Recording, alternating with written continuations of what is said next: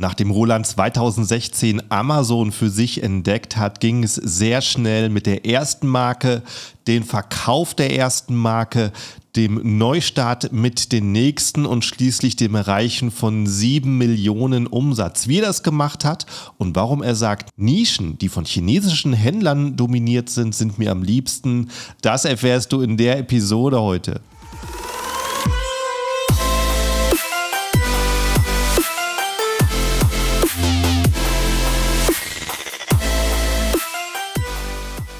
Hallo zusammen und willkommen beim Serious Seller Podcast auf Deutsch. Mein Name ist Markus Mokros und das ist die Show, in der wir alles um Amazon FBA Private Label besprechen, was uns Händler auf Deutsch gesagt ernsthafte Umsätze generiert. Daher auch der Name der Show Serious Seller Podcast auf Deutsch. Und hallo, liebe Zuhörer, zu einer neuen Episode und ganz herzliches Hallo an meinen Gast heute, den Roland. Hi, wie geht's dir? Hallo, vielen, vielen Dank, dass ich da sein darf. Hallo Markus. Ja, sehr warm, wie gerade schon gesagt, ähm, aber ja. mir geht's sehr gut. Ja, genau. Der Sommer, der bringt hier einiges an Hitze, aber ähm, wir lassen uns davon nicht beeindrucken. Wir äh, sprechen über ein interessantes Thema und das ist vor allen Dingen zuerst mal deine Amazon-Story. Ich würde mal sagen, stell dich mal in ein, zwei Minuten vor, bevor wir hier ins Detail gehen. Ja, mein Name ist Roland Redker. Ich bin Amazon Private Label Seller seit ja, 2016 ähm, ich habe mehrere Brands aufgebaut auf Amazon, habe auch den Fokus komplett auf Amazon gelegt und drei Exits liegen hinter mir. Und dieses Jahr bauen wir unsere neue Marke auf. Und da ist der Plan dann auch ähm, in die USA zu gehen und das Ganze groß zu machen. Okay, klingt spannend. Der, ja. der nächste große Schritt. Genau. Also Amerika hat ja sowieso das Potenzial, ähm, deine Umsätze so fast zu verzehnfachen. So acht bis zehnfache läuft ja typischerweise in den Nischen. Ja, bei mir war das tatsächlich so mit den Marken. Ich wollte immer den Eintritt, ähm, also Pan-EU haben wir gemacht, den Eintritt in die USA ähm, gehen, aber dann kam tatsächlich immer der Exit ähm, dazwischen.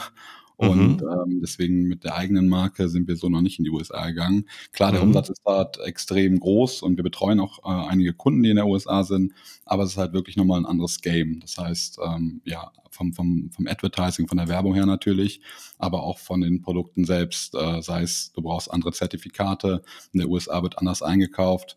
Jetzt letztens gehört, ne, jemand hat einen Klodeckel verkauft und in der USA sind Toiletten komplett anders, heißt die komplette Toilettengröße, ähm, der, der Deckel muss halt andere Maße haben, mhm. ist dann wie ein neues Produkt, Produkt, das heißt so komplett rüberschwappen, mal easy easy ist es nicht. Ähm, aber wenn man es dann geschafft hat, natürlich das Potenzial ist riesig, ne? Mhm. Ja. Stimmt. USA, wo die Toiletten bis zum Rand mit Wasser gefüllt sind, so ungefähr. genau. Die gucken wahrscheinlich in Europa sehr komisch, was sie da. Ja, ja, das bei ganz vielen Produkten wirklich so, ne? Auch Produkte, die wirklich in Deutschland sehr, sehr gut laufen, da muss einfach null Nachfrage ist und halt mhm. andersrum genauso. Mhm. Also sehr, sehr spannend. Genau, oder aber teilweise auch äh, so der Vorreiter, so Produkte, die dort schon seit zwei, drei Jahren richtig laufen und äh, die vielleicht gerade erst nach Europa schwappen. Also es ist immer wieder spannend, darüber zu gucken. Ja, das auf jeden Fall, definitiv. Auch was so Trends angeht oder allgemein ja. in die USA rüber zu gucken, was auch ähm, Werbemöglichkeiten angeht, sich einfach inspirieren zu lassen. Mhm. Ähm, also ich finde, USA ist natürlich schon ein paar Schritte weiter als wir, was das angeht. Äh, einmal natürlich vom Rollout von verschiedenen Sachen, ähm, aber auch von den Produkten, was dort alles möglich ist und ähm, was es in Deutschland einfach noch nicht gibt, klar. Aber machen wir erstmal einen Riesensprung zurück. Wie ja. ging es denn bei dir los? Wie hast du von Amazon erfahren oder generell von der Selbstständigkeit? Warst du vorher schon selbstständig? Nein, also ich war, ähm, ich habe vorher im Saturn gearbeitet, im Elektromarkt in Deutschland, dort mhm. meine Ausbildung gemacht ähm, und äh, habe mich dann da weiter hochgekämpft zum Abteilungsleiter. Und das war ich dann ein gutes Jahr. Und dann habe ich mir festgestellt, okay, die Arbeitszeiten, also gleichzeitig hat meine Frau ihr erstes Kind bekommen oder unser erstes Kind bekommen. Und ich bin um 8 Uhr morgens aus dem Haus gegangen und um 20 Uhr hatte ich Feierabend, das heißt, wir haben 21 Uhr zu Hause. Ähm, als Abteilungsleiter mussten wir damals auch samstags arbeiten, war der verkaufsstärkste Tag. Das heißt, ähm, ich hatte eine Sechs-Tage-Woche. Dann kommen natürlich schön Weihnachten, der verkaufsoffene Sonntag dazu. Naja, unterm Strich, ähm, ich habe teilweise, es gab dann wirklich Tage, wo ich aufgestanden bin und mein Kind nicht gesehen habe, weil ich los musste und abends, so wieder kam, lag es halt schon im Bett und war am Schlafen. Und ähm, ja, das wollte ich definitiv nicht. Und dann ist ähm, was passiert, was heißt was passiert? Ähm, mein Vater hatte Geburtstag und er hat sich tatsächlich einen Nasenhaarrasierer gewünscht. Und ähm, ich hatte wenig Geld und habe dann im Internet gesucht und bin auf AliExpress aufmerksam geworden und habe dort einen bestellt. Ähm, ich glaube für 95 Cent, inklusive Versand damals. Der kam dann auch, aber da kamen nicht einer, sondern 20 Stück. Und dann habe ich einen meinem Vater geschenkt, der war super happy, happy. Und mit den anderen 19 dachte ich, komm, pack's die mal für 10 Euro auf Ebay. Zwei Stunden später waren die weg. Und dann oh, habe wow. ich mir gedacht, okay, okay, alles klar. Das war dann ja. 2016. Habe ich gedacht, okay, alles klar, da, äh, das gefällt mir. Und dann habe ich 50 Stück bestellt, 100 Stück bestellt. Damals auch noch über gar nicht über Zertifikate Gedanken gemacht. Und es hat wunderbar funktioniert. Und da habe ich mich mit dem Thema mehr befasst, habe mich eingelesen, Podcast gehört, also wirklich bis tief in die Nächte rein, mir allen Content geholt, den es im Internet gibt. Und dann habe ich meine irgendwann meine erste Marke mit ähm, Happy Birthday Luftballons ähm, auf Amazon äh, gestartet und ähm, bin dann weitergegangen zum Backzubehör, wo es dann richtig so ein bisschen um Brand, was heißt um Branding gehen. Aber da hatte ich dann irgendwann so sieben, acht Produkte im Backbereich und das war dann auch meine erste Marke. Mhm. Ähm, und ich glaube, ja, 2000 Mitte, Ende 2017 habe ich äh, damit schon sechsstellige Umsätze gemacht auf Amazon. Und diese Marke habe ich dann im Januar 2019 verkauft. Das mhm. war so mhm. mein erster größer, ähm, ja, großer Crew quasi. Ähm, aber so hat das Ganze seinen, seinen Lauf genommen und ich brenne einfach für das ganze Thema Amazon, auch Unternehmertum, E-Commerce allgemein. Für mich war dann klar, super mit dem Kapital. Ich habe natürlich damals äh, von einem guten Freund ähm, Geld, mir Geld geliehen, von der Bank Geld geliehen. Und das war immer ein bisschen schwierig, weil natürlich äh, meine Frau oder wir hatten unser erstes Kind bekommen, das war ein Jahr dann alt und ähm, ich will dann meinen Job aufgeben und äh, nehme einfach Kredite von der Bank auf. Aber es hat alles geklappt, war auch sehr, sehr fleißig, habe da wirklich alles in die Waagschale gelegt ähm, bin dann halbtags zu, äh, gegangen beim Saturn und dann bin ich sogar in einen kleinen O2-Laden gewechselt, wo ich, äh, wo relativ wenig los war. Den habe ich mir extra schön ausgesucht, ähm, wo dann drei Kunden reinkamen, die eine Vertragsverlängerung haben wollten. Und den Rest der Zeit konnte ich meinen Laptop aufmachen und dann für mein Unternehmen arbeiten. Ähm, ja, bis dann, glaube ich, kurz zum Exit, wo ich dann gesagt habe, okay, jetzt mache ich es Vollzeit. Und ähm, genau, das war so der Start. Ja, sehr interessant. Also bist du praktisch so reingestolpert, aber hast dann äh, die Gelegenheit halt erkannt. Das ist ja das, äh, das Große dabei. Genau, also für mich war immer der große Pain wirklich die Zeit, weil ich dachte, okay, also ich mag jetzt nicht, wenn mein Leben komplett vorgeschrieben ist. Wenn ich hätte gewusst, okay, du bleibst im Saturn, dann verdienst du da nochmal ein paar Jahre was mehr. Aber die mhm. Arbeitszeiten im Einzelhandel werden sich nicht ändern. Mir war auch bewusst, der Einzelhandel wird sich wandeln. Und ähm, aber so wirklich dieser Triggerpoint war halt wirklich, wo ich dann einfach selbst gesehen habe, ich kaufe das Ding für 95 Cent ein, das ist in zwei Wochen da und ich kriege dann 10 Euro dafür. Also wie gesagt, Thema Umsatzsteuer war da alles noch gar nicht so in meinem Kopf drin, aber mhm. trotz alledem, die Marge passt. Ähm, und ähm, dann bin ich da tiefer reingegangen und habe mich damit mehr befasst und es funktioniert. Ne? Und es funktioniert immer noch. Mhm. Natürlich und nicht mehr so wie früher, aber ja. Äh, also vom, vom auch, auch, auch 2016 war es auch schon kein Geheimnis, billig in China zu kaufen und teuer in Europa zu kaufen. Also es war da auch schon sehr gute, äh, sehr gutes Gefüge, dass es so funktioniert hat. Ja. Ja, und es ist ja im Endeffekt reden wir über Handel. Äh, ja. Ich, kaufe günstig ein, verkaufe teuer oder mache was besser und kann dementsprechend mhm. äh, teurer verkaufen. Das hat vor 20 Jahren funktioniert und davon bin ich überzeugt, das wird auch noch in 20 Jahren funktionieren. Ähm, genau. Und äh, das mit der Marke, mit dem Backzubehör, da bist du ja dann schon sehr durchdacht rangegangen, um zu sagen, ich habe hab mir eine Nische ausgesucht und ich baue da eine Marke mit mehreren Produkten auf. Wieso ist es Backzubehör geworden? Das erste Produkt von mir war ein Backpinsel für 9,90 Euro. Ähm, mhm. Natürlich hat man Tools genutzt wie, wie Helium und, und Jungle Scout und was es alles da damals gab, um die Umsätze zu tracken. Und dann gab es da drei, vier Leute, die wirklich ganz gute Umsätze gemacht haben. Für mich war wichtig, dass der EK natürlich günstig ist. Ich glaube, so ein Backpinsel hat dann mit Kartonage auch irgendwie einen Dollar gekostet. Ähm, und dann habe ich darauf weiter aufgebaut. Dann habe ich gedacht, okay, gibt es noch weitere Produkte in dieser Nische mit der gleichen Zielgruppe? Und dann ging es weiter über Spritztölen, Cupcake-Form und so weiter. Ähm, alles Produkte oder Nischen, die, die gute Umsätze gemacht haben. Und so konnte man sich da gut positionieren, ja. Mhm. Und dann ging es auch viel. Ja, ganz kurz. Weißt du noch, ab welchem Punkt du äh, eine Marke registriert hast? Sorry für die Unterbrechung. Ähm, ich glaube, relativ spät bei der ersten Marke, weil ich habe halt einfach mhm. gestartet auf Amazon und da war das Markenanmeldungsthema gar nicht, das kam, glaube ich, fünf, sechs Monate später, nachdem ich die Produkte am Markt hatte. Ne? Auch mhm. dann durch, durch YouTube-Videos und hier, man muss sich am besten so schützen und dann ähm, auch über einen Anwalt das Ganze im DPMA angemeldet, aber relativ spät, ja. Mhm.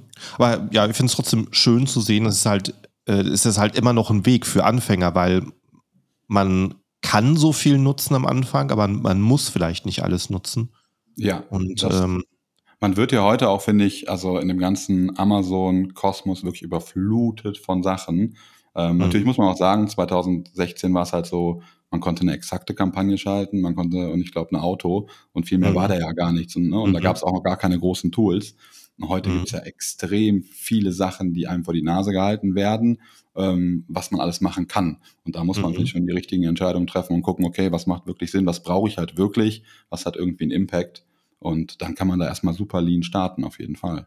Mhm. Cool. Und als du die Marke verkauft hattest, ähm, wie ist das zustande gekommen? Gab es da schon so diese große Aggregata Aggregatorenlandschaft oder war das ein privater Verkauf? Nee, das war kein privater, das war auch über einen Broker, ähm, mhm. über den ich das sogar angeboten habe, aktiv. Ich war, also mit diesen Aggregatoren war es noch gar nicht so das Thema. Das war wirklich 2019, mhm. war das vor der Zeit, war ja auch Ende 2018, wo ich es dann eingestellt habe. Ähm, einfach aus dem Grund, also wir haben auch einen Instagram-Account aufgebaut. Ich wollte halt auch irgendwie alles machen. Wir hatten auch, die gibt es auch heute noch, ich glaube 20.000 Follower, war für mich damals schon mega. Aber dann kamen mhm. natürlich auch Kunden an, hey, wie viel Backpulver kommt da rein, wie viel Zucker kommt da rein? Und das war halt nicht, nicht meine Leidenschaft. Ne? Mir, mhm. Ich wollte Sachen verkaufen, ich wollte was aufbauen, aber jetzt nicht die Leute beraten, wie viel Zuckerguss ich irgendwie untermixen muss. Und ich habe das Ganze irgendwie nicht mehr gefühlt von den Produkten her. Plus ich wusste, ich habe schon einen gewissen Wert aufgebaut. Also wir hatten wirklich ich glaube, so im Schnitt, natürlich Weihnachten und sowas mehr, aber irgendwie zwischen 100 und 120.000 Euro Monatsumsatz. Ich glaube, mit 15 Prozent Marge, irgendwie sowas um den Dreh. Und ähm, ich hatte aber natürlich auch viel Fremdkapital drin. Ich habe von meinem, einer meiner besten Freunde Geld geliehen. Ich habe unser mhm. Privates genommen bei der Bank. Also wirklich, mein, mein Vater hat mir geholfen, also wirklich überall alles ausgesaugt. Und ähm, dann habe ich da von diesen Brokern gehört und dass da ein großes Interesse ist. Dann habe ich das mal angeboten und dann habe ich, äh, ja, jetzt keine Megasumme dafür bekommen, aber ein sehr, sehr gutes Angebot von einem Privatkäufer, der auch schon Amazon-Business hatte, ähm, aber im Elektrobereich und der wollte das halt quasi als zusätzlichen Asset bei sich implementieren. Mhm. Das ging dann auch relativ zügig, ich glaube anderthalb Monate später ähm, war der Deal dann über die Bühne. Ähm, und für mich war es so ein bisschen Befreiungsschlag. Ich konnte natürlich einerseits alle meine Schulden oder Verbindlichkeiten tilgen und ich hatte halt noch gutes Kapital, um äh, ja, meine neue Marke aufzubauen. Und das war so mein, meine, ja, Bestätigung, doch, kann man vielleicht schon so sagen. Das war halt, du hast halt viel Zeit eingesteckt, viel Risiken eingegangen, viel Geld, fleißig gewesen. Und dann kriegst du halt so einen Batzen Geld, wo du dann sagst, okay, ich habe alles getilgt, ne, ich kann Rücklagen bilden, ich habe irgendwo auch meiner Frau, meiner Familie gezeigt, schau mal, das hat Früchte getragen, das Ganze. Und da ich da so Feuer gefangen habe für das Ganze, hat man natürlich neue Ideen, neue Herangehensweisen, neue Strategien. Und dann wird natürlich die nächste Marke gegründet. Das kann ich mir vorstellen, dass das an dem Punkt ein sehr gutes Gefühl war. Ich meine, äh, wahrscheinlich, wenn man davor steht, ist es immer ein klares Ja, Fremdkapital zu nutzen und dann noch so von verschiedenen Quellen. Wenn man es dann macht, ist wahrscheinlich dann äh, hat man es wahrscheinlich im Kopf, wann kann ich es zurückzahlen? Und ja. das äh, beeinflusst dann wahrscheinlich Entscheidungen oder, oder Zeitdruck, den man fühlt, schon ein bisschen anders, als wenn es das eigene Geld ist, oder? Ja, definitiv. Erstmal natürlich das und man hat auch, also auch vom Mindset bezüglich Geld, Fremdkapital aufnehmen oder Unternehmen gründen, war man halt, oder war ich damals halt noch komplett grün hinter den Ohren. Plus natürlich ähm, auch so Sachen, hey, ich habe mir Geld von meinem besten Freund geliehen. Das war nicht wenig, ne? das waren schon ein paar tausend Euro. Ähm, Wäre das jetzt irgendwie alles in die Hose gegangen, hätte ich da lange wieder abknuspern müssen und natürlich auch so ein blödes Gefühl, ähm, ja, das äh, natürlich einmal, dass man es nicht geschafft hat, aber auch, dass man beim besten Freund jetzt sagen muss, pass mal auf, ich kann dir die Kohle erst in den nächsten vier Jahren monatlich über XY zurückgeben. Ähm, das hat mich einerseits, hat das war in meinem Kopf drin, aber andererseits war es auch ein extremer Anreiz für mich. Ne?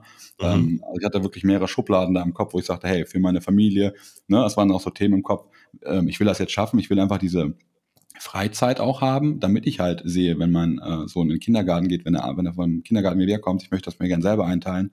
Das war für mich so ein, so ein starkes Ziel im Kopf, dass ich es auf jeden Fall, ähm, ja, es gab für mich eigentlich keinen kein Plan B. Ne? Mhm. Also Plan A muss klappen. Ja, und dann warst du an der Stelle, wo du jetzt dann wirklich mit eigenem Kapital dein eigener Mann warst und äh, dann hast du wahrscheinlich auch schon aus der letzten Marke was gelernt, oder? Hast du, hast du ein paar Punkte gehabt, wo du sagst, okay, wenn ich jetzt neu starte, da würde ich ein paar Sachen anders angehen? Ja, auf jeden Fall. Also die, es wurde natürlich dann auch immer mehr auf Amazon selber. Das heißt natürlich, genauso wie es jetzt auch noch der Fall ist, die Bilder werden immer besser. Ne? Dann mhm. kommen ja immer so, ich sage jetzt mal so saisonale Sachen auf Amazon. Dann kommt der erste mit irgendwie so einem Vergleichssieger-Badge oder mit diesem ganzen Testsieger-Badge um die Ecke. Mhm. Dann ist das neu, das geht dann drei Monate. Auf einmal hat das dann die ganze Nische. Dann kommt, dann gibt's die, kommt die Video-Ad am Markt. Das nutzen dann vielleicht erst die ersten 20 Prozent und dann nutzen es auch irgendwann alle. Das sind ja immer so Phasen ähm, oder Produktverpackung. Ich damals, ich habe letztens noch meine erste Produktverpackung mir angeguckt, also grauenhaft wirklich, äh, ich glaube für vier Dollar bei Fiverr mhm. gemacht. Also ja, Wahnsinn. Aber das ging alles damals noch, das ähm, ist heutzutage fast gar nicht mehr denkbar. Ähm, so der größte, das größte Learning war halt aus der ersten Marke, ich hatte Spritztönen-Set, das war auch mein bestes Produkt damals gewesen und ich habe angefangen mit einem 12er-Set. Und dann kam der Chinese mit einem 16er-Set, dann kam, musste ich ein 24er-Set machen. Es ging weiter, mein größtes Set war nachher ein 116-teiliges Set, ja, bevor ich verkauft habe. Und also auf jeden Fall aus der Vergleichbarkeit rauszugehen. Ne? Äh, mhm. Äh, komplett, dass man, dass der Kunde nicht mehr sagen kann, okay, das ist eine Grillbürste, das ist eine Grillbürste, 12 Euro, 18 Euro und der wirklich dieses, ja, diese Vergleichbarkeit hat, sondern ich will immer vom Listing, vom Produkt her was haben, wo der Kunde ja es einfach nicht vergleichen kann. Beispiel mhm. zum Beispiel, das wäre dann, niemand würde, würde einen Golf neben den Ferrari stellen und sagen, so lass uns die mal vergleichen. Das ist, sind zwei verschiedene Schubladen. Der eine mhm. kostet 400.000, der andere vielleicht nur 40.000. Aber es sind beides Autos, beide vier Reifen, beide bringen dich von A nach B. Aber da ist halt, das vergleichst du nicht. Ähm, und mhm. so musst du es auch mal so im Endeffekt auch machen, dass du dich da wirklich ein bisschen unique machst. Und dann kannst du auch Preise nehmen, die, äh, die du selber ähm, nimmst, ne? Oder gibst. Ist der äh, Ferrari ein äh, Ziel von dir? Nein, nein, nur, ich finde, das, okay. find das ein schönes, ähm, schönes Beispiel einfach, ähm, weil es halt beides Autos sind, beide erfüllen den gleichen Zweck und das ist ja bei, einer, mhm. bei einem Produkt das Gleiche. Wenn ich eine Grillbürste kaufe, beide werden meinen Grill sauber machen. Warum mhm. soll ich jetzt deine Grillbürste kaufen? So, die Frage muss man sich halt stellen. Da muss man überlegen, okay, was kann ich denn machen, dass der Kunde wirklich sagt, ich nehme die. Ne? Mhm. Und da gibt es dann halt mehrere Möglichkeiten. Entweder klar einmal vom Marketing her, wobei da jetzt auch schon auf relativ hohem Niveau sind bei Amazon, oder ich ändere Sachen am Produkt oder ich äh, packe irgendwas mit dabei. Früher war es ja auch das E-Book zum Beispiel. Das war ja irgendwann ausgelutscht, alle haben ein E-Book mit dabei gepackt. Ja. Ähm, ich feiere das immer noch, weil ich mhm. habe das, also ich habe hab die Welle komplett geritten äh, mit dem E-Book damals, weil bei dem Backzubehör hatten wir die Top 5 äh, Cupcake-Rezepte aus der USA mit dabei. Und mhm. alle Kunden haben das so gefeiert, also auch wirklich E-Mails bekommen. Ich habe mich für dich entschieden, weil mich interessieren diese, was sind denn die fünf besten Cupcake-Rezepte, ne? Die interessieren ja. mich wirklich. Ähm, und das war, auch wenn es nur ein blödes E-Book war, unterm Strich war es ein Mehrwert für den Kunden, weil er es mhm. wirklich genutzt hat. Ne? Und ähm, das hat sehr, sehr gut funktioniert. Dementsprechend kamen natürlich auch dann viele Nachrichten auf Instagram und sowas. Und da war ich dann natürlich ein bisschen raus. Soweit hatte ich dann nicht gedacht. Ja. Ähm, zu dem, zu dem Auto-Vergleich, äh, also äh, finde auf jeden Fall gut. Und ich meine, es ist auch so, Leute, die wahrscheinlich für, im Markt für einen Golf sind, die überlegen vielleicht auch einen Moment, okay, ein äh, Hyundai ist vielleicht zweieinhalbtausend Euro günstiger, ist das eine Option? Jemand, der Ferrari kauft, der sagt wahrscheinlich nicht, äh, kriege ich so eine andere genau. Marke günstiger, was mir Ferrari liefert. Ich glaube, Mercedes will die A-Klasse auch komplett rausstreichen ja. wollen einfach dann den Rest der Marke aufwerten, indem sie nicht mehr in dem Segment sind. Ja. Also jeden Fall. Ja, also ob es jetzt, jetzt das beste Beispiel ist, aber ich ja. glaube, die, die Message ist ja also einfach aus der Vergleichbarkeit rausgekommen. Mhm. Es gibt ja gibt ja so viele Beispiele, die man vielleicht nennen könnte. Mhm. Einfach, dass der, ja, dass der Kunde ähm, es geht halt viel über den Preis. Ne? Also wenn man mal den ja. ersten Blick von Kunden auf Amazon schaut, ist natürlich das wahrscheinlich das Mainbild. Kurz überfliegt man den Titel, Preis, Bewertung. Ne? Also bevor ich auf die auf die äh, aufs Listing draufklicke, so und da wird natürlich auch der Preis spielt einfach eine Rolle. Natürlich wird der Preis verglichen, ne? ähm, zumindest ja. auf der Suchergebnisseite. Ähm, wenn du aber nicht vergleichbar bist, passiert das halt nicht. Ne? Ja, äh, E-Books, äh, ja, finde ich auch noch stark. Also ich meine, und es gibt einen großen Unterschied zwischen den Händlern, die einfach eins beitun, weil die anderen eins machen und dann müssen sie es, oder weil du selber davon überzeugt bist und sagst, ich kann da ein paar echt nützliche Sachen für den Kunden mit beigeben. Und genau. dann macht es auch Sinn. Ja, aber äh, diese Bankenbeilagen, mhm. auch da, also früher war das so, mittlerweile ist ja auch nicht mehr, aber früher hat man irgendwie also ich hatte zumindest gefühlt damals, äh, jeder hat irgendwie einen Karabinerhaken als USP dabei gelegt. Ja, richtig. so, und hat gesagt, ja, ja, ist mein USP, ich habe ja auch das und einen Karabiner. Aber ne, das es geht halt wirklich um Mehrwert schaffen. Und mhm. dann ist halt, wenn man, ähm, wenn man Spritztölen kauft oder Backzubehör, da natürlich ein Backrezept mit dabei tun, ist natürlich irgendwo auch ein direkter, ein direkter Mehrwert für den Kunden, was er direkt anwenden kann. Ne? Und äh, wenn man in die Richtung ein bisschen überlegt, hey, wie kann ich einfach den Kunden, wo befindet er sich, wenn er mein Produkt kauft, was macht er damit? Bei einer Grillbürste wäre es zum Beispiel direkt ein Grillspray mit dabei. Und sehe ich noch nirgendwo auf Amazon. Ähm, mhm. Das ist doch mega passend, wenn eine Grillbürste kauft, den Grill sauber machen. Und dann noch so, es gibt ja diese frag mich nicht, bin ich tief drin in der Nische. Aber diese Sprays, wieso macht man da nicht ein cooles Set? Diese Dose mhm. kostet vielleicht zwei Dollar, dann kann ich die Bürste aber für sechs, sieben Euro teurer verkaufen. Ne? Mhm. Ähm, das ist wieder äh, ein Mehrwert, ähm, den der Kunde wahrnimmt und dann mit Sicherheit auch bereit ist, ein paar Euro mehr auszugeben. Mhm. Das muss halt Stimmt. passen. Und äh, was du am, am Rande so erwähnt hattest mit diesen Testsieger-Badges, ähm, mhm. ist das noch relevant in deinen Augen? Ja, es kommt halt auch so ein bisschen drauf an. Also ich finde, Trust ist ein ganz, ganz großer Punkt. Gerade ähm, ähm, User-Generated Content ist ja gerade ähm, sehr im Kommen und es funktioniert auch sehr, sehr gut. Da haben wir auch schon viele Tests ähm, gehabt es kommt halt immer darauf an, welchen Badge du nutzt und auf welches Produkt. Also du brauchst zum Beispiel nicht, wenn ich einen Bleistift kaufe, ein TÜV-Zertifikatssiegel drauf machen. Das halte ich für kompletten Quatsch. Ja, mhm. Also was gibt's aber, ne? Wenn du aber jetzt irgendwas Technisches kaufst oder zum Beispiel irgendwas, was vielleicht auch äh, gefährlich sein könnte, wenn man verkauft Produkte für Kinder, dann hat man TÜV kennt natürlich jeder, dann macht das schon Sinn, mit so einem Siegel zu werben oder auch ein Ökotex, je nachdem. Mhm. Also es ist immer sehr, sehr produktabhängig, glaube ich, aber auch siegelabhängig. Also das Siegel sollte halt schon sollte bekannt sein, sonst bringt es nichts, also in Deutschland. Mhm. Und es sollte halt auch ähm, dazu passend sein, auch wie so ein Dermatest. Wir hatten mal eine Fußmaske am Markt, ähm, da funktioniert so ein Dermatest-Siegel natürlich super, das kennt jeder und es ist, äh, gibt natürlich direkt ein gutes Gefühl, wenn es da getestet ist. Ne?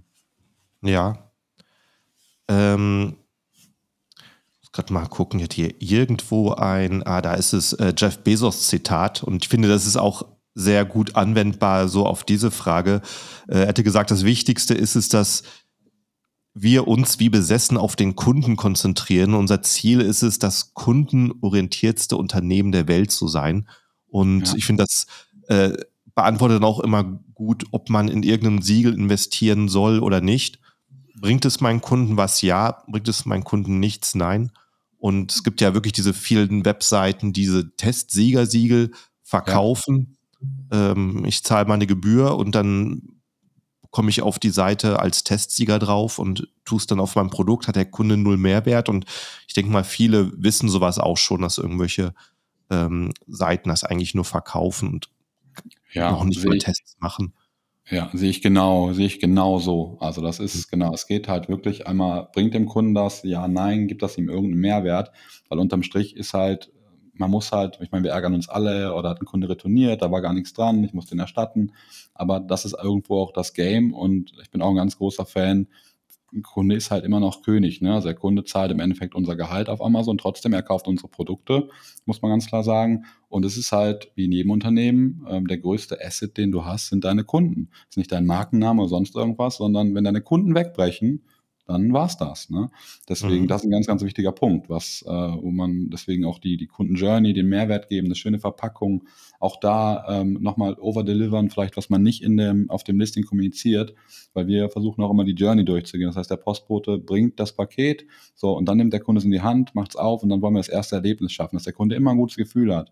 Und das erleben wir ja selber, weiß ich nicht, wenn wir im Urlaub gehen, gehen irgendwie in einen Parfümladen oder auch in einen anderen Laden rein, da ist ein guter Geruch, da ist ein toller Teppich oder steht irgendeiner vor der Tür, der mal einen lustigen Spruch macht, ich weiß es nicht, je nachdem. Sowas bleibt dabei in Erinnerung, gibt es gutes Gefühl. Und diese Journey wollen wir halt bei unseren Produkten halt auch äh, mitgeben, dass der Kunde wirklich ganz zeitlich vom Paket, ich bekomme es, ich packe es aus, ich nutze es und dann sogar nochmal danach, nach dem Sale, äh, mega happy ist und komplett betreut wird. Ne? Und das ja. ist, glaube ich, ein Punkt, den, den erstmal die Chinesen nicht machen, weil alle reden ja immer, oh, es sind so viele Chinesen als Konkurrenz. Das stimmt. Ähm, klar, die können mittlerweile gute Bilder machen und äh, können auch preislich, wenn wir nie gegen die gewinnen, das, da brauchen wir ja gar nicht drüber reden. Aber genau diese Sachen, dieses After-Sale-Marketing, ähm, das werden die Chinesen niemals, niemals können und niemals machen. Und damit mhm. kannst du halt punkten. Und der Kunde liebt das, das sehen wir ja auch an, an vielen großen Marken. Mhm. Ja, es, äh, wo du das ansprichst, ich ähm, hatte auf meinem YouTube-Kanal ein äh, so ein typisches, so ein äh, typischer Kommentar. Mal sehen, ob ich ihn ähm, die Schnelle finde. Jedenfalls äh, ging es so in die Richtung, ähm, ah, da, da steht so, Amazon ist voll mit Chinesen. Es ist schwierig und es werden immer mehr.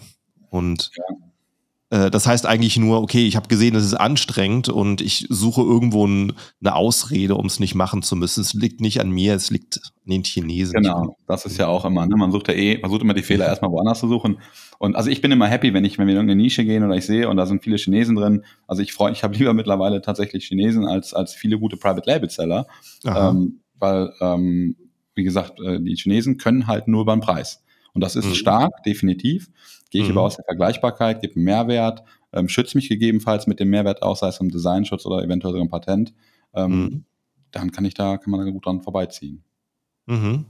Ja, das ist sicherlich richtig. Hier ähm, da haben sehr viele Händler eine sehr kurzfristige Ansicht und die würden wahrscheinlich nicht so viel Bewertungen durchlesen, Produkte entwickeln und gucken, ja. was dein Kunde möchte. Ja, definitiv. Ja, das ist ja auch dann, jetzt sind wir ja schon dann äh, der Finalisierung eines Produktes, ne? da ähm. Bewertungen angucken, was auch bei den, gerade bei den Chinesen gibt es ja so viele Sachen, die die auch nicht gut machen, teilweise aber auch gute Produkte. Ich habe schon auch von Chinesen Produkte bestellt, die qualitativ gut waren, aber die kommen dann in diesem blöden Polybag, der total, wo schon dieser Film drauf ist, ne, von Dreck quasi aus dem Lager. Mhm, ja, ja. So, ja, ja, das ist halt, ähm, ne, das werden die auch wahrscheinlich nie, nie, nie gut hinkriegen oder nie groß besser machen. Da, da wäre der erste Ansatz, wo ich dran gehen würde, weil das ist ja wieder der erste Eindruck, den der Kunde hat oder ich auch hatte. Ich pack, pack dessen, diesen Amazon-Karton auf und dann sehe ich diesen Polybag. Wäre das jetzt mhm. mal in einer vernünftigen Verpackung oder es gibt, jetzt äh, einen Kunden, der hat, es gibt diese, ähm, ähm, Briefumschläge, wenn du die aufmachst, dann poppen die so auf und dann kommt so Konfetti raus. Das ist mega cool. Er hat da mega cooles Feedback bekommen. Kosten dann irgendwie einen Dollar mehr oder so. Aber stell dir vor, du bekommst irgendwas, muss natürlich zur Zielgruppe passen. Ne? Also musst du ja. überlegen, wenn du es aufmachst, dann hast du ja ganz Wohnzimmer voller Konfetti. Manche werden das nicht so toll finden, aber bei ihm passt das sehr, sehr gut. Und das ist halt ein mega Effekt, wo keiner mit rechnet. Und man, man schmunzelt dann wahrscheinlich kurz und lacht und dann hat man das auch schon erreicht, was man wollte. Ne? Ähm, mhm. Und man sagt abends dann irgendwo beim Grillen, ich habe heute was bestellt bei Amazon, da habe ich es aufgemacht, da ist da äh, das Konfetti rausgekommen. Ja, super, danke, dass du meine Variant weiter erzählst. Und äh, mhm. das ist doch genau das, was du erreichen willst. Ne? Und deswegen da tief in die Zielgruppe reingehen, was habe ich für einen Kunden, wo wird das aufgemacht, ähm, wie kann ich denn da irgendwie Freude machen oder ein Schmunzeln ins, ins Gesicht bringen. Ne? Haben alle deine Produkte aktuell Papierpackungen oder gibt es welche, wo du noch sagst, das schicke ich im Polybag? Tatsächlich haben wir ein Produkt ähm, jetzt im Polybag, einem etwas größeren Polybag, aber auch da nicht als diesen Standard-Polybag, sondern wir haben dann so ein Milchglas, wir haben einen richtigen Zipper oben dran, mhm. ähm, die dann für ein Polybag, sage ich mal, schon was hochwertiger aus. Den Rest machen wir alles in, in Kartonverpackung, weil wir einfach da auch die Möglichkeit haben, viel zu kommunizieren mit Designs, QR-Codes und so weiter, mhm. ähm, mit Rubbellosen, ne? das funktioniert immer Aha. sehr, sehr gut. Wir hatten jetzt letztens ein Thema gehabt, ja, ich lege da eine Karte mit dabei, ich frage nach Bewertungen und so, funktioniert nicht. Und da muss man auch mal ehrlich zu sich selbst sein, wenn ich ein Produkt bekomme und da ist eine blöde Visitenkarte drin, die mittlerweile jeder mit drin hat, hier fünf Jahre Warranty, äh, beschwert mich, die schmeißt man mhm. direkt um die Ecke. So, mhm. wir haben jetzt eine, ähm, ähm, eine Karte mit dabei mit einem Rubbellos. Und das ist halt einfach Gold wert, weil ein Rubbellos macht jeder auf keiner sagt, auch das ist ein Rubbellos, ich gucke gar nicht, was da drunter ist. Ja, Sondern, natürlich. Ja. Genau, das heißt, ähm, erstmal weiß ich, dass ich eine 100% Open Rate habe. Super, Punkt ja. 1 schon mal erfüllt. Wenn er aufrubbelt und dann steht irgendwas drunter, weiß ich nicht, Hauptgewinn oder nur für dich oder was auch immer, dann liest der Kunde auch die, die Karte, weil er will dann wissen, was muss ich jetzt machen, was habe ich denn überhaupt gewonnen. Zweiten Punkt erfüllt, er hat die Karte gelesen. So, und von da aus kann ich dann ganz, ganz viel machen. Ich kann den Kunden in eine Typeform schicken und mir die E-Mail-Adresse holen. Ich kann ihm sagen, hey, du hast einen Hauptgewinn und du kriegst dann, ich schicke dir noch äh, einen Karabinerhaken, ne? je nachdem, was ein Mehrwert mhm. für den ist, zu. Also ich habe dann alle Möglichkeiten, den Kunden auf verschiedene Richtungen ähm, nach dem Sale zu bespielen vielleicht auch über eine Bewertung, über ein ehrliches Feedback, also auch wirklich mal ein Kundenfeedback zu bekommen, vielleicht mhm. aber auch Testimonials äh, und so weiter und so fort. Das funktioniert sehr, sehr gut. Äh, was, äh, was verschickst du denn oder, oder muss nicht genau sagen, vielleicht war es aber vom, vom Wert her, wo liegt das so ungefähr, was du dann an die Kunden rausschickst? Ähm, also wir haben ähm, Kerzen verkauft und da haben wir das beigelegt und wir hatten, ähm, wir wollten eigentlich Gratis-Kerze reinschreiben, haben aber dann ähm, Hauptgewinn reingeschrieben, weil wir haben gedacht, super, wenn uns die Kerzen mal ausgehen und dann äh, will der Kunde Aha. seine Kerze haben. Deswegen Hauptgewinn können wir zur Not auch was anderes rausschicken. Das war unser, unser Gedanke da. Und unser Gedanke war, hey, wir verkaufen unsere Kerzen auf Amazon. Wenn den Kunden das gefällt, werden die nachbestellen, weil die Leute ist ja irgendwann leer, das ist ein Verbrauchsgegenstand. Wir wollten aber den zweiten Sale nicht auf Amazon haben, sondern im Online-Shop. Das mhm. heißt, wir haben dann Rabatte gegeben, 20 Prozent, 30 Prozent und ich glaube, jeder 15., 20. Karte war eine Gratiskerze. Ähm, und dafür mussten sie uns bei auf Instagram folgen und uns dort anschreiben. Ne? Mhm. Dann haben wir uns ein Bild geschickt. Das heißt, wir haben dadurch Instagram-Follower gewonnen. Wir haben den zweiten Seller in einem äh, Shopify-Store bekommen. Wir haben mhm. Kundendaten bekommen. Das hat wunderbar funktioniert. Mhm. Sehr, sehr gut. Genau, deswegen meine ich dieses mit dem Rubbellos oder allgemein mit diesem weiteren Follow-up ist immer das, was das Ziel dahinter? Willst du Follower haben? Willst du vielleicht nur die E-Mail-Adresse kriegen, E-Mails sammeln? Äh, haben wir auch Leute, die sagen, ich will nur die E-Mail haben, weil dann geht es dann, weiß ich nicht, um zum Beispiel äh, eine Grillbürste, alle 1000 Grillbürsten verkauft und ein Jahr später hat dann 2000, 3000 E-Mail-Adressen und Verkauf fängt dann, launcht dann meinetwegen ein Grillspray separat. Die kannst du ja super bespielen. Ne? Danke, mhm. dass sie gekauft haben letztes Jahr. Wir haben jetzt ein Grillspray rausgebracht für dich, 50 Prozent. Mega. Ne? Und wie sieht es jetzt für dich aus? Würdest du jetzt Marken immer noch verkaufen, um neu zu starten, oder ist nur noch Wachstum? Also prinzipiell ähm, ist ein Exit, also für mich ist jetzt erstmal kein Exit mehr geplant. Mhm. Das war halt mein erster Exit, ähm, war tatsächlich, also die ersten beiden Exit waren einfach wirklich so Summen, die ich so noch nicht gesehen habe. Da habe ich nicht lange überlegt und habe dann ähm, den Exit genommen. Ähm, wenn ich bei der letzten Marke, die wir letztes Jahr verkauft haben, war, ähm, waren wir vom Produktsortiment zu breit aufgestellt, ähm, dass wir da irgendwie spitz uns positionieren und eine starke Brand werden können. Ähm, und jetzt planen wir definitiv kein Exit und ähm, ja, wollen wirklich eine große globale Brand aufbauen. Mhm. Weil natürlich, klar, ich habe jetzt in fünf, sechs Jahren drei Exits gemacht, aber es waren ja, wie gesagt, alles keine, keine riesengroßen Exits, weil einfach, klar, man hat, ich glaube, das größte waren sieben Millionen Euro Jahresumsatz die wir hatten im Jahr. Aber weiter drüber bin ich einfach nicht gekommen, weil dann immer mhm. der Exit kam, was ja auch gut ist. Ähm, und jetzt heißt das Ziel wirklich da, ähm, ja, mal was richtig Großes aufzubauen. Wir haben eine schöne Nische gefunden, wir haben tolle Produkte, viele Verbesserungen. Ist natürlich auch klar, wir haben jetzt natürlich auch viel Kapital oder mehr äh, durch die Exits, wo wir wirklich gut investieren können, das Ganze direkt mit einem sehr, sehr starken Fundament aufbauen können. Und ähm, genau, haben unser Team ein bisschen erweitert und jetzt gehen wir da Vollgas. Weil mhm. immer noch, ne, ich brenne immer noch für das ganze Thema, also Brandbuilding, Marke aufbauen, auf Amazon natürlich dann gepaart mit Shopify oder mit, mit dem Online-Store. Ähm, mega, mega cool. Ja. Und wie gehst du es jetzt an, wenn du Produkte hinzufügst? Schaust du, was ist wichtig für meine Brand oder guckst du auch schon, was macht international Sinn? Äh, tatsächlich beides. Also wir fokussieren uns, also wir werden auch in die USA gehen, PanEU auch. Wir werden aber natürlich erstmal den Hauptfokus auf Deutschland setzen, weil ähm, bin immer ein Fan davon. Ich will erstmal meinen Native-Markt erobern. Ne? Also mhm. in Deutschland, da kenne ich mich aus, weiß ich genau, wie es funktioniert. Und dann schwappe ich rüber. Ähm, die Brand, die wir jetzt bauen, ist wirklich sehr, sehr spitz. So ein bisschen was so ungefähr wie, sag ich mal, SodaStream. Ne? Die haben ja nur mhm. Wassersprudler und ein paar Flaschen dazu. Ja. Äh, wir wollen wirklich eine ja, ich will nicht sagen kleine Zielgruppe, aber eine spitze Zielgruppe wirklich komplett abholen mit allen Produkten und diese da ja wirklich Marktführer werden. Das ist das Ziel dahinter und da Vollgas geben. Ähm, genau, und dann natürlich auch international. Das heißt, wir schauen, wenn wir das eine Produkt am Markt bringen, was nutzt der Kunde da zu diesem Produkt auch noch? Ähm, und dann erweitern wir immer weiter unser Sortiment. Ich mhm. glaube, wir fangen mit zwölf Produkten an. Mhm. Also mit zwölf Produkten gehen wir Ende des Jahres an den Start. Ja. Und äh, äh wird es da auch wieder äh, wichtig, ähm, einen Online-Store aufzubauen? Ja, wir werden den machen. Also wir haben gesehen, dass, also auf unserem letzten Online-Store haben wir gar keine Ads drauf geschaltet, aber trotzdem kamen ja. täglich Sales. Kein Umsatz, wo ich sagen würde, hey, das war super im Monat, aber trotzdem kam was. Das heißt, die Kunden müssen ja logischerweise dann über Amazon geguckt haben, hey, gibt es da eine Seite, gibt es da irgendwie mhm. äh, was, wo die außerhalb von Amazon sind. Ähm, aber wir werden den auch am Anfang nicht, äh, nicht jetzt extrem stark bespielen oder da den Fokus drauf legen.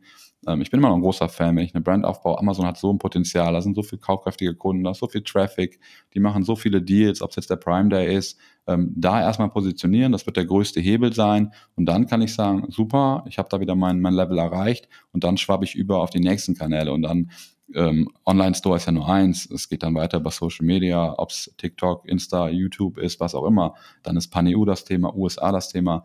Auch ähm, andere Marktplätze sind mit Sicherheit interessant, ne? ob es Otto, Kaufland, mhm. Etsy, whatever. Also gibt ja einiges, was man machen kann, aber ja. immer alles Step by Step. Ne? Wenn man alles auf einmal macht, glaube ich, dann äh, gräbt man da schnell im Chaos. Chaos und ähm, wie gesagt, Amazon ist der, ist der größte Hebel meines Erachtens. Mhm. Ja, das äh, wäre auch meine nächste Frage gewesen. Kann der äh, Online-Store mal Nummer eins rutschen? Aber wahrscheinlich ist es immer so Amazon. ja, also ich glaube auch, ich glaube auch, Amazon wird da, aber ich kenne oder ich höre auch von vielen größeren Marken, ne, dass der Online-Store oder Online-Shop sehr, sehr gut funktioniert und teilweise 60-40 ist, 50-50 ist vom Umsatz Aha. zu Amazon. Ähm, aber das sind dann auch schon wirklich sehr, sehr große äh, Marken und die stecken natürlich auch ordentlich, ordentlich Geld ins Advertising für, also sei es Google Ads mhm. und sei es Social Media, ne, um, den, um den Shop überhaupt den Traffic zu geben. Ja. Aber ich höre auch, immer wieder überlegen, ob ich selber mal in letzter Zeit in einem Online-Store gekauft habe. Ich glaube, das waren wirklich, das waren höchstens, was dann deutlich billiger war als bei Amazon. Dann, bei mir tatsächlich auch. Oder, also ich habe tatsächlich, wenn ich jetzt die letzten sechs Monate mal rückblicken gucke, ich habe, glaube ich, mhm. zwei, drei Mal im Online-Shop gekauft. Aber tatsächlich auch nur, weil ich dieses Produkt dann nicht auf Amazon gefunden habe. Ja. Ansonsten hätte ich es bei Amazon gekauft. Ja. Ähm, deswegen, ne, und das ähm, spiegelt sich, glaube ich, auch äh, überall wieder. Deswegen Amazon. Und Amazon ist ja auch schön, dass ne, ist ja jedes Jahr lohnt sich Amazon noch. Äh, was passiert mit Amazon? Da muss was passieren. Also ich bin da, ähm, ich versuche mir auch mal die neuesten News zu holen und schauen, okay, wie steht das Ganze? Was, was passiert bei Amazon selbst gerade? Wachsen die noch? Bauen die noch aus? Also ich glaube, die nächsten fünf, sechs Jahre ähm, wird, noch, wird das noch brutal gut werden und äh, da geht es seitens Amazon noch gut ab. Also die sind mhm. ja wirklich auch wieder in allen Sachen am Investieren, ob es jetzt KI ist, ne, die sagen ja nicht, okay, lass mal links liegen oder sowas. Ähm, jetzt habe ich ähm, ja, Amazon Fresh zum Beispiel, die waren ja die ersten, die das gemacht haben vor einigen Jahren. Ein Freund von mir hat dort gearbeitet und der Umsatz war nicht groß. Ich glaube, 100.000 oder sowas haben die in Berlin oder was war das gemacht im Monat. Aber für dieses ganze Fresh-Schiene ähm, ist das relativ wenig. Aber da ist auch viel schief gelaufen, viel schlechte hier äh, verfaulte Äpfel angekommen, was auch immer. Aber sie sind halt so früh gestartet, dass sie, äh, wenn irgendwann, ich weiß nicht, Aldi oder was weiß ich, wer äh, da anfängt mit, hat Amazon schon so viel Erfahrung, dass sie da wieder der erste Player sein werden, ähm, die, die der Vorreiter sind. Ne? Ja. Also finde ich immer ganz, ganz spannend, was, was da alles passiert und ähm, in welche Richtung die die Fühler ausstrecken. Ne? Äh, das mit dem äh, Rubbellos habe ich äh, vorher noch nie gehört. Wo hast du die Idee her? Tatsächlich hatten wir die uns ähm, äh, ja, selber ausgedacht. Also wir haben halt Aha. überlegt, weil das, wir haben ja selber, ich habe immer die ganzen Karten gesammelt. Ähm, ja. ja. Ich weiß nicht, äh, als sieht cool. nicht. Ähm, genau, die ganzen ähm, Einlegekarten hatten wir gesammelt und dann habe ich mir überlegt, okay, und nie kam, ich hatte einen QR-Code drauf, ich hatte eine E-Mail-Adresse drauf, wenn sie Service brauchen, also die üblichen Texte. Es kam aber irgendwie nichts. Und da habe ich mich mhm. irgendwann hingesetzt und gedacht, okay, wie schaffe ich es, dass diese blöde Karte endlich mal gelesen wird? Mhm. Und ähm, dann sind wir irgendwie drauf gekommen, okay, also ein Rubbellos, das, das machst du definitiv auf. Ne? Mhm. Ähm, und dann habe ich das geschafft. Und dann bin ich so die Journey durchgegangen und ähm, ja, tatsächlich funktioniert das hervorragend. Ja, Sehr cool. Machen noch ganz, ganz, ganz, ganz wenige mit dem, mit dem Rubbellos, ja. Ja, und du äh, gibst äh, mittlerweile solche Tipps auch weiter, machst äh, richtig Networking auf e Events. Erzähl mal darüber. Genau, wir haben ähm, dieses Jahr auch wieder unseren AdWork Scale Day. Das ist ein Amazon-Event, der findet am 2. September statt in Köln. Und ähm, ja, wir holen ähm, große Amazon-Seller, auch Private Label-Seller oder eigentlich nur Private Label-Seller auf die Bühne, die äh, ein bisschen ihre Story teilen, ihre Erfolgsgeschichten teilen, weil auch da, ich hole mein ganzes Wissen aus der USA, ähm, weil die einfach weiter sind. Ähm, ich kenne dort Leute, wenn ich von denen die, die Accounts sehe, ist Wahnsinn, was da für Umsätze fließen. Ähm, und ähm, genau, die bringen wir nach Deutschland, um einfach äh, den Content von der USA ähm, auch unseren ähm, Sellern nahezulegen. Ja, äh, finde ich sehr cool. dass sowas machst du vor allen Dingen mit dem Schwerpunkt auf Sellern, weil genau. ähm, ja, wer was zu verkaufen hat, der schön vielleicht noch so auf, wenn Leute wirklich ihre eigenen Erfahrungen, eigen erarbeiteten Erfahrungen weitergeben, die sie täglich anwenden, ist nochmal ein ganz anderer Ansatz. Finde ich ziemlich cool. Genau, das ist das, war ich war auch selber auch früher auf vielen äh, ähm, Konferenzen und Events gewesen und die meisten ähm, sind halt irgendwelche, weiß nicht, Agenturinhaber. Also alle haben einen mega Wissensstand und bringen guten Content, aber natürlich möchte jeder irgendwo verkaufen. Und ähm, ich finde es halt nochmal einfach authentischer, wenn wirklich ein, ein FBA-Seller, der Private Label macht, und ich sage jetzt mal eine Zahl, weiß ich nicht, drei oder vier Millionen im Monat an Umsatz macht, auf der Bühne steht und mhm. sagt, hey, guck mal, hier ist meine PowerPoint, das ist mein Account, so sieht das aus, genau Case Study, äh, das und das war ein Hebel für mich, das und das machen wir. Das ist ziemlich cool. Die werden alle relativ offen reden. Ne? Wir werden auch bei dem Event immer eine NDA unterschreiben, dass alles, was im Raum ist, am Raum bleibt, damit einfach diese offene Kommunikation da ist. Ne? Also, mhm. dass wirklich da jeder frei reden kann, über seine Produkte sprechen kann. Ähm, und Netzwerk ist natürlich super wichtig. Ähm, das habe ich auch über die letzten Jahre gemerkt, ist einfach Gold wert, wenn man ich will jetzt nicht sagen, wenn der Account gesperrt ist, aber wenn ich da ein Problem habe in dem Backend oder wo auch immer, und dann ist, ist man eine WhatsApp quasi von der Antwort entfernt. Das mhm. ist, ist, einfach ein Traum, ne? weil gerade früher, 2016, war es dann wirklich Mist. Ähm, mein Produktbild wurde ausgeblendet, dann machst du Google an und suchst da und da und versuchst irgendwie die Fehler zu finden. Ähm, deswegen ein gutes Netzwerk ähm, ist einfach Gold wert, ja. Und das versuchen ja. wir an diesem, an diesem Tag zu vereinen. Wir werden, äh, ich glaube, es sind zehn verschiedene Speaks, die wir dort haben, also den ganzen Tag voller Content in verschiedenen Themenbereichen. Und dann haben wir ab 18 Uhr noch eine Netzwerkparty, wo wir alle zusammenkommen, inklusive Speaker alle, wo man sich einfach kennenlernen kann, austauschen kann und ähm, ja, Kontakte knüpfen. Ja, schön. Einmal frisches Wissen tanken und dann sicherlich auch äh, extrem äh, motivierend, in so einer Atmosphäre zu sein von Leuten, die alle die gleichen Ziele haben. Ja, definitiv. Weil das ist auch so, also was ja auch früher war, ich meine, du kennst das vielleicht auch, man ist ja trotzdem, wenn man dann sagt, man fängt mit Amazon FBA an, man ist ja trotzdem irgendwo alleine. Ich meine, klar, heute gibt es viele Communities, viele Gruppen, mhm. ne? Das ist auch mega, weil man sich direkt irgendwie ein bisschen vernetzen kann. Aber ja, früher war es tatsächlich nicht so, aber trotzdem sitzt man irgendwo in seinem Ort alleine in seinem Zimmer und mhm. sagt, hey, ich bin der FBA-Unternehmer. Und das ist halt Schuh, wenn man wirklich äh, live die Leute um sich hat ähm, und sich mit denen austauschen kann. Im Endeffekt ist es immer der gleiche Journey, die jeder gehen will. Jeder ist gerade an einem anderen Punkt und jeder hat vor allen Dingen auch äh, verschiedenes Wissen. Und äh, ich, genauso wie, also jeder nimmt da extrem Mehrwert mit, weil ähm, jeder andere Hürden ähm, besiegt hat quasi und kann davon berichten. Ne? ja. Ähm, mega spannend. Ich würde ja. sagen, äh, an der Stelle spreche gleich mal an, wo findet man Tickets und Informationen zu dem Event? Genau, das gibt's auf www.scaleday.de. Mhm. Ähm, genau, dort können wir mal Tickets holen. Wir sind auf 250 äh, Seller begrenzt und ähm, mhm. ähm, ich glaube, es sind jetzt stand noch, wir haben noch knapp 100 Tickets da.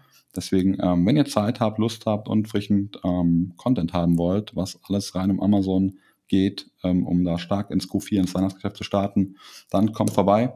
Äh, Würde mich richtig freuen. Cool. Wie, wie oft planst du es? Einmal im Jahr oder regelmäßiger? Nee, einmal im Jahr machen wir es tatsächlich, ja. weil es ist eine, ähm, also wir ist halt wirklich so, wir holen die, wir lassen die ganzen Seller einfliegen aus, äh, aus der USA mhm. oder aus äh, London ähm, mhm. und ähm, ist schon mit, mit, mit, mit Aufwand verbunden, das Ganze. Aber ist halt einfach mega. Und man muss natürlich auch sagen, wenn man es jetzt alle drei Monate machen würde, ähm, einmal im Jahr hast du halt auch wirklich guten Content da, damit sich nichts mhm. wiederholt. Ne? Neuesten Strategien hat man ja dazwischen. Ähm, genau. Das stimmt. Guter Punkt. Cool. Und äh, du äh, selber bist auch in die Beratung gegangen, um äh, Wissen zu teilen? Genau, von nach meinem zweiten Exit oder ich glaube kurz vor meinem zweiten Exit, ähm, auch da der ganz normale ähm, Verlauf. Die Leute fragen ein, Roland Cool, du hast einen Exit gemacht, kannst du mir da helfen? Oder, oh, wie hast du das denn geschafft? Wo hast du denn die Bilder gemacht? Ähm, wie, wieso hast du so einen tollen Arcos oder Tacos?